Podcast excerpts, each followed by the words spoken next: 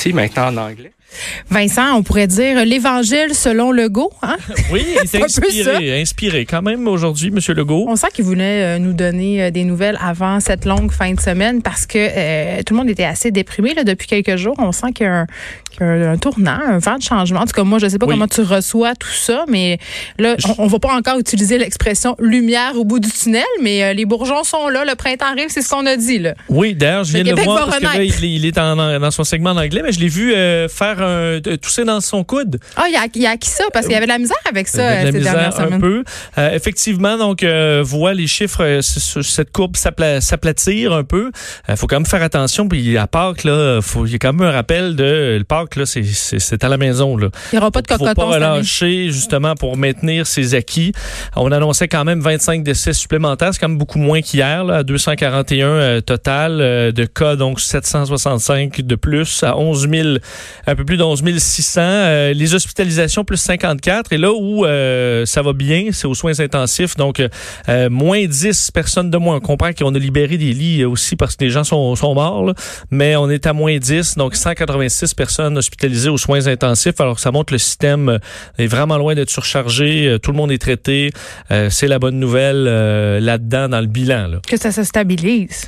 oui, effectivement. On voit les, les hausses là, quotidiennes. Hier, c'était un petit peu plus qu'hier, mais c'était moins que la semaine dernière. Donc, on voit.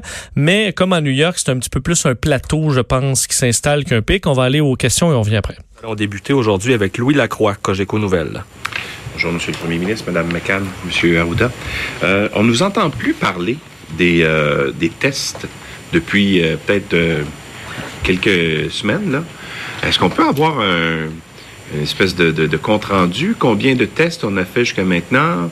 Euh, combien on en fait par jour? Euh, est-ce qu'on a changé la stratégie de test? On n'en entend plus parler de votre part. Ça a comme été évacué euh, des, statistiques que vous donnez. Je comprends qu'il y en a beaucoup. Là. Oui, mais je vais laisser le docteur Arruda compléter. Mais quand on se compare, puis à chaque soir, moi, je regarde les autres pays, les autres États, on est à peu près à 13 000 tests par million d'habitants. On est, avec l'Allemagne, un des pays, un des États qui a le plus testé euh, jusqu'à présent. On continue à ajouter 3, 4 000, 5 000 tests euh, par jour, mais quand on regarde ça au cumulatif, là, euh, par exemple, si on se compare avec l'Ontario, on a plus du double par million d'habitants de tests de fait que l'Ontario. D'ailleurs, vous avez entendu euh, le premier ministre de l'Ontario dire faut augmenter euh, le nombre de tests. Donc, quand on se compare avec les États-Unis, on a le double, toute proportion gardée, de tests euh, déjà de fait. On continue à le faire. On a changé les priorités, comme je le disais tantôt, entre autres dans les CHSLD, on en fait vraiment une priorité de tester le personnel, tester les résidents, résidentes, euh, dans les euh, CHSLD qui sont infectés. Donc, euh, on continue de tester. Je ne sais pas si docteur Arruda a des chiffres à vous donner. Je n'ai pas des chiffres précis, précis, là, mais je vais vous dire à peu près, on est à 5-6 000 tests et même plus par jour. Ce qu'il faut comprendre aussi, c'est que test, test, test, ça se continue. Il y a effectivement eu les changements de priorité. Puis, je vais vous dire qu'on va ajouter aussi d'autres types de tests qui sont des PCR plus rapides dès que la technologie dont on a parlé, là, euh, qui est en train de se mettre en, cours, on pourra avoir le résultat dans les 15 prochaines minutes. Et on va ajouter à ça aussi des études de séroprévalence pour vérifier quelle proportion de la population est infectée pour nous aider à mieux planifier euh, ce qui va se passer, notamment cet automne. Fait que notre capacité est là. On, on est encore, et elle va augmenter de façon significative. Peut-être que vous avez un autre tableau, vous. Oui. Le PM est, est meilleur que moi. Il y a les tableaux, lui. On est rendu à 106 540 euh, euh, tests négatifs, 11 677 euh, positifs, 2721 sous investigation. Donc, ça continue à augmenter beaucoup. Là, puis, comme je le disais tantôt, on peut être fier. c'était une des méthodes importantes. Il y a deux choses importantes pour bien réussir tester, puis garder les gens les plus éloignés les uns des autres. Et dans cette même veine, vous avez dit, M. Arruda, que vous allez euh, faire des tests euh, en général dans la population. Est-ce que vous avez déjà des statistiques, parce que vous avez commencé à tester dans les CHSLD de façon euh, générale, est-ce que jusqu'à maintenant, vous êtes capable de dégager un certain pourcentage de la population avec les statistiques que vous avez, qui est infecté sans le savoir, les fameux asymptomatiques, ce qui est trop parce tôt. Que, si vous me permettez, euh, les échantillons qu'on fait dans les CHSLD, etc., c'est des petits volumes qu'on peut pas extrapoler à la population générale. Ce serait trop périlleux. Et il y a une circulation probablement dans ces milieux-là qui est plus grande que celle dans la population générale. Ce n'est vraiment que les études de séroprévalence qui vont voir le faire. Puis il faut accumuler les, les informations là, en fonction de la caractéristique. Je si vous me permettez, je vais quand même passer un message qui est très important.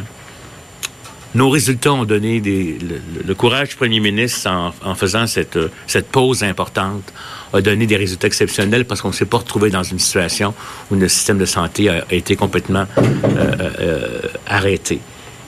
Il ne faut pas penser, par contre, que parce qu'on a gagné cette bataille-là, qu'on ne doit pas faire les choses adéquatement et différemment, comme le dit le premier ministre. C'est-à-dire qu'une ouverture, une ouverture qui serait, mettons, rapide comme on-off, entraînerait que des gens qui n'ont pas été exposés, notamment des personnes en haut de 60 ans, deviendraient malades. Puis on pourrait se retrouver avec les mêmes problèmes qu'on aurait voulu prévenir, je dirais, cet hiver. C'est-à-dire revenir avec des, des courbes. Ça, c'est pas moi qui le dis, c'est tout le monde, partout dans le monde. Et donc, on doit réouvrir, on doit le faire avec patience, je vous dirais, patience, mais aussi progressivement, parce qu'il n'y a personne qui veut qu'on reste dans cet état-là. Psychologiquement, c'est trop difficile. On est les premiers. On ne veut pas être des dictateurs, mais on veut éviter qu'on re re reprenne, euh, je vous dirais, une, hausse importante, exponentielle, qu'on avait, qu'on a évité au cours euh, des prochaines semaines. Mais je pense que ça, si les Québécois écoutent ce qu'on va leur prescrire, entre guillemets, puis avec des jours meilleurs, avec un regard printanier si vous me permettez, pour euh, là-dessus, je pense qu'on va, on, va le réussir. Mais il faut surtout euh, être prudent de ne pas penser que c'est bar open euh, demain matin par rapport à la distanciation sociale comme telle. Prochaine question, Tommy Chouinard, La Presse. Bonjour. On comprend aujourd'hui que les transferts de patients vers les CHSLD, ce ne sera plus possible. Combien il y a eu de ces transferts-là depuis le début de la crise et considérez-vous, Monsieur le Premier ministre, que c'était une erreur de procéder à ces transferts? Non, je pense que c'est ce qu'il fallait faire, de prendre les personnes euh, qu'on était capable de transférer dans des CHSLD pour libérer des lits dans les hôpitaux, pour accueillir éventuellement euh, la vague qui viendrait euh, suite à la COVID-19. Il faut comprendre là que euh, les patients qui ont été transférés des hôpitaux vers les CHSLD, des patients qui étaient capables de recevoir toujours les meilleurs soins, autant au CHSLD qu'à l'hôpital. Donc, il n'y a pas personne qui a subi des conséquences négatives de ces transferts. Mais maintenant, on arrête de le faire parce qu'on a libéré, on avait libéré jusqu'à 8000 lits. Là, on est en train de ramener ça plus à 6 7000 parce qu'on utilise à peu près 700 euh, seulement actuellement. Donc, ce sera plus nécessaire de continuer à transférer des patients des hôpitaux vers les CHSLD. Mais c'était correct de le faire, puis il n'y a pas personne, en tout cas, moi je me suis assuré de ça, qui a souffert euh, de ces transferts-là sur la qualité des services qui ont été donnés. Monsieur le ministre, vous permettez, moi je, veux euh, compléter euh, ce que Monsieur le Premier ministre, Premier ministre vient de dire en, ajoutant aussi que on a aussi transféré des gens dans des ressources intermédiaires et des ressources de type familial. Alors ça aussi, ça fait partie hein, de, de milieux de vie pour les personnes âgées, effectivement. C'est quelque chose qu'on fait régulièrement euh, dans le réseau et il fallait, le faire de façon impérative parce qu'effectivement, il fallait être préparé pour le pire scénario. Hein, je pense que c'est la chose responsable à faire en milieu hospitalier. Là, maintenant, évidemment, les choses changent, les choses évoluent et euh, on, arrête les transferts euh, de nouvelles personnes euh, en RI, en RTF et dans les CHSLD pour le moment. Euh, effectivement, c'est cessé. Mais au début et au départ, c'était nécessaire de le faire. J'aimerais ajouter si vous permettez. Euh, vous allez voir, partout dans le monde, il y a eu des travailleurs de la santé puis des gens qui ont été infectés. Au début, ici, on a eu un profil associé à des voyages. Mais une chose qu'on avait sous-estimée, puis ça c'est vrai partout dans le monde, puis ce n'est que récemment qu'on l'a vu, c'est la question des porteurs asymptomatiques et des gens qui n'ont pas de symptômes ou très peu et qui sont contaminés.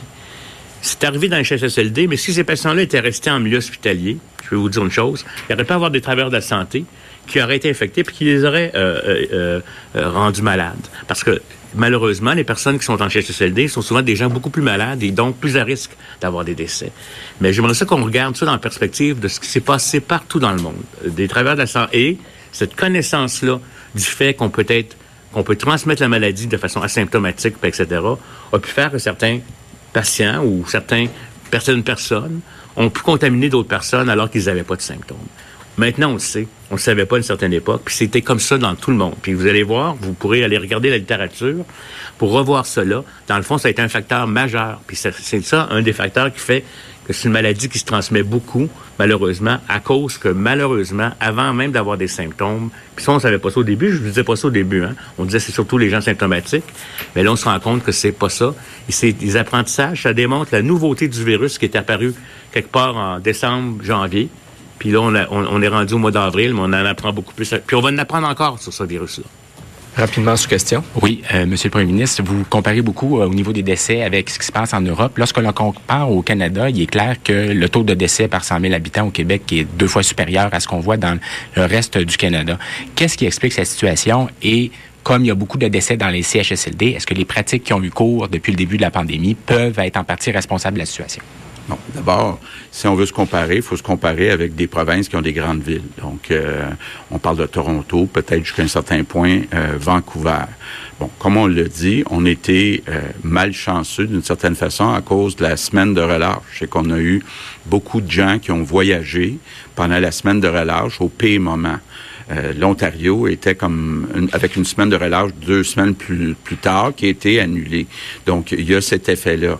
Il y a le fait aussi que, puis on est en train encore de l'analyser, il y a quand même beaucoup de liens entre Montréal et New York, beaucoup de liens entre Montréal et la France. Et on sait que la France, c'est très difficile, euh, euh, même encore actuellement. Question, Geneviève Journal de Québec, Journal de Vincent, euh, une première question qui porte sur les tests. Ça faisait longtemps quand même, ben longtemps entre guillemets, qu'on n'en avait pas entendu parler. C'est moi où on sent une petite rivalité entre Arruda et le premier ministre Legault? Des fois, c'est pas la première fois. On comprend Ils se la pipe un peu. Des fois, les gens qui travaillent ensemble tout le temps euh, et qui sont pas habitués là, six jours, semaine ou sept, ça peut comme un mener des fois, ouais, des petites des petites pointes ça et là. Mais il faut qu'ils gardent ça pour eux le plus possible. On, le souhaite.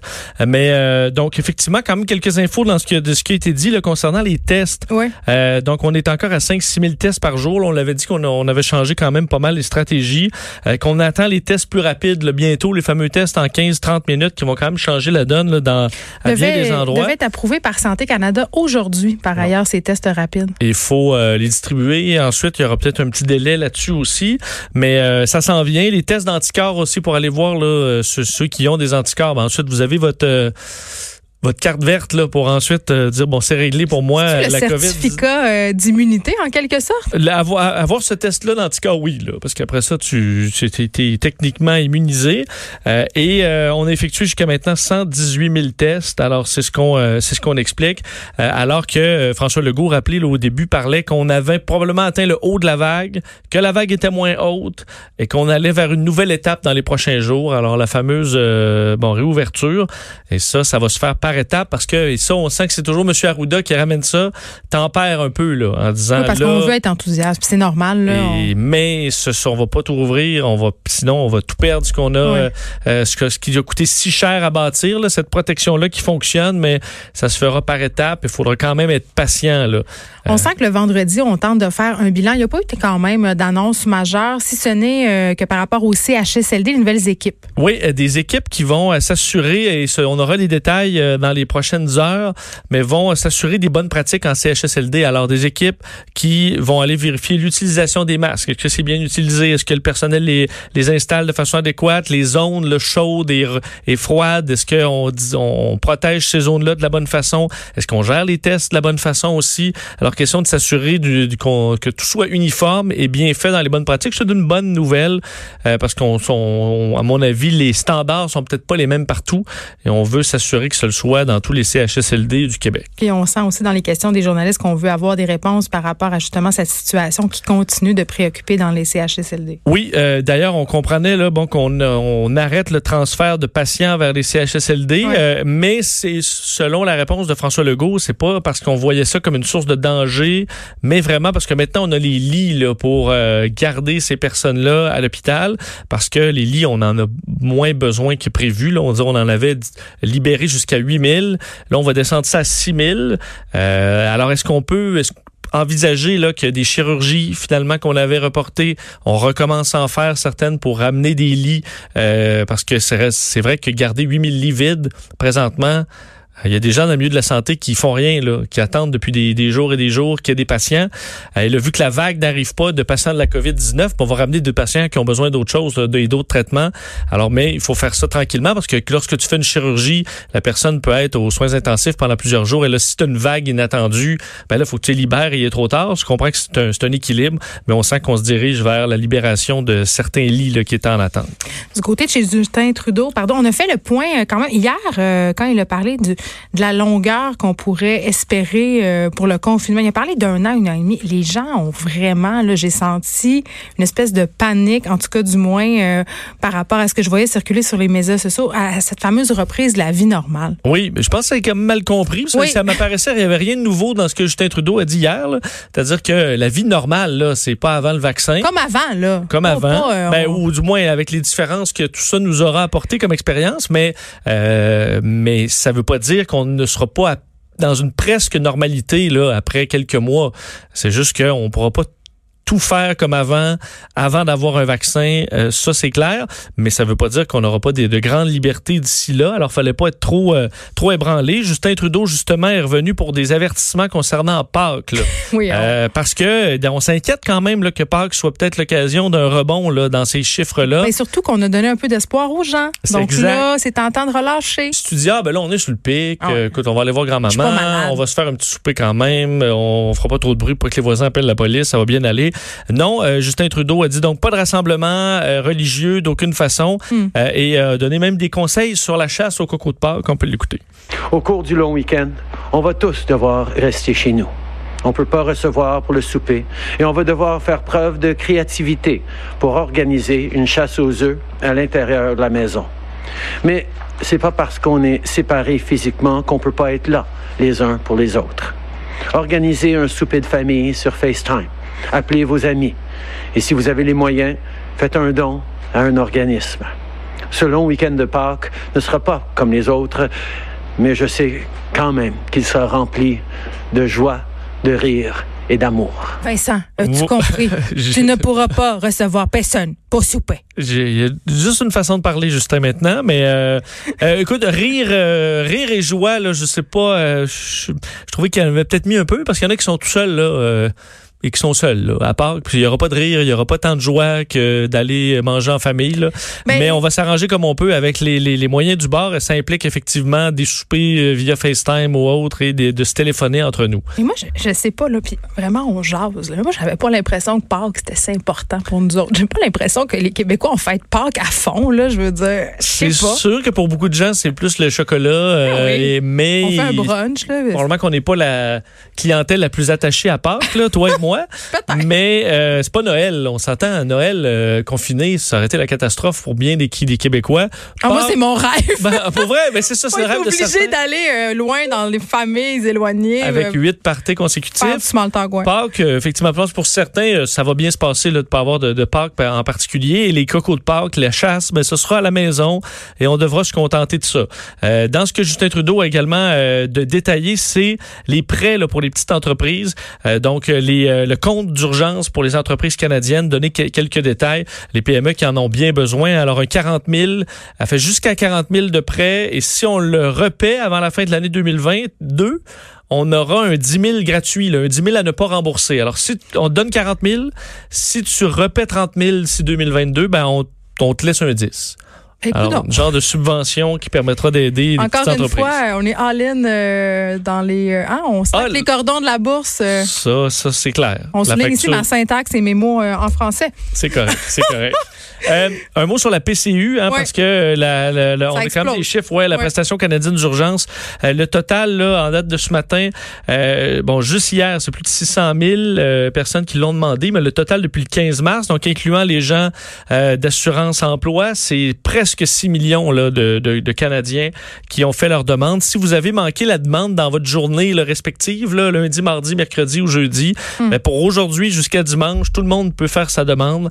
Alors, vous pouvez la faire faire aujourd'hui si vous avez manqué votre, euh, votre journée lundi? C'est fou quand même parce que le déficit le plus haut du Canada euh, avant la crise de la COVID-19, c'était quelque chose comme 50 milliards de dollars. On est rendu à 140 juste en ce moment. Ben, oui, et le, directeur parlementaire du budget parle de 180 milliards. Et la question, parce qu'elle a été posée à Justin Trudeau hier, qui répondait vraiment pas à ça, c'est ben, que là, si, parce qu'il lui dit qu'on n'aura pas de normalité avant un an, un an et demi, dans ce cas-là, est-ce que les programmes qui vont s'arrêter, là, dans certains cas, dans 16 semaines, dans 4 mois, est-ce que vous allez les reconduire? Parce que, et ça, il voulait pas répondre. On n'a pas les reins assez solides pour soutenir ça deux ans de temps, là. Ça n'a aucun sens, là. Si tu rajoutes des programmes aussi lourds que ça, ou des moitiés de programmes parce que la moitié de l'économie réouvre, c'est quand même très cher. Alors, il faudra voir dans 4 mois en espérant qu'on ait rouvert le plus possible pour pas se retrouver avec d'autres factures comme ça. C'est pour ça que j'ai l'impression qu'aux deux palais de gouvernement, ils sont en train de préparer lentement justement la population à dire vous êtes jeune, vous allez ressortir travailler, on va garder les personnes âgées de plus de 70 ans à l'écart, mais tout comme le font d'autres pays par ailleurs,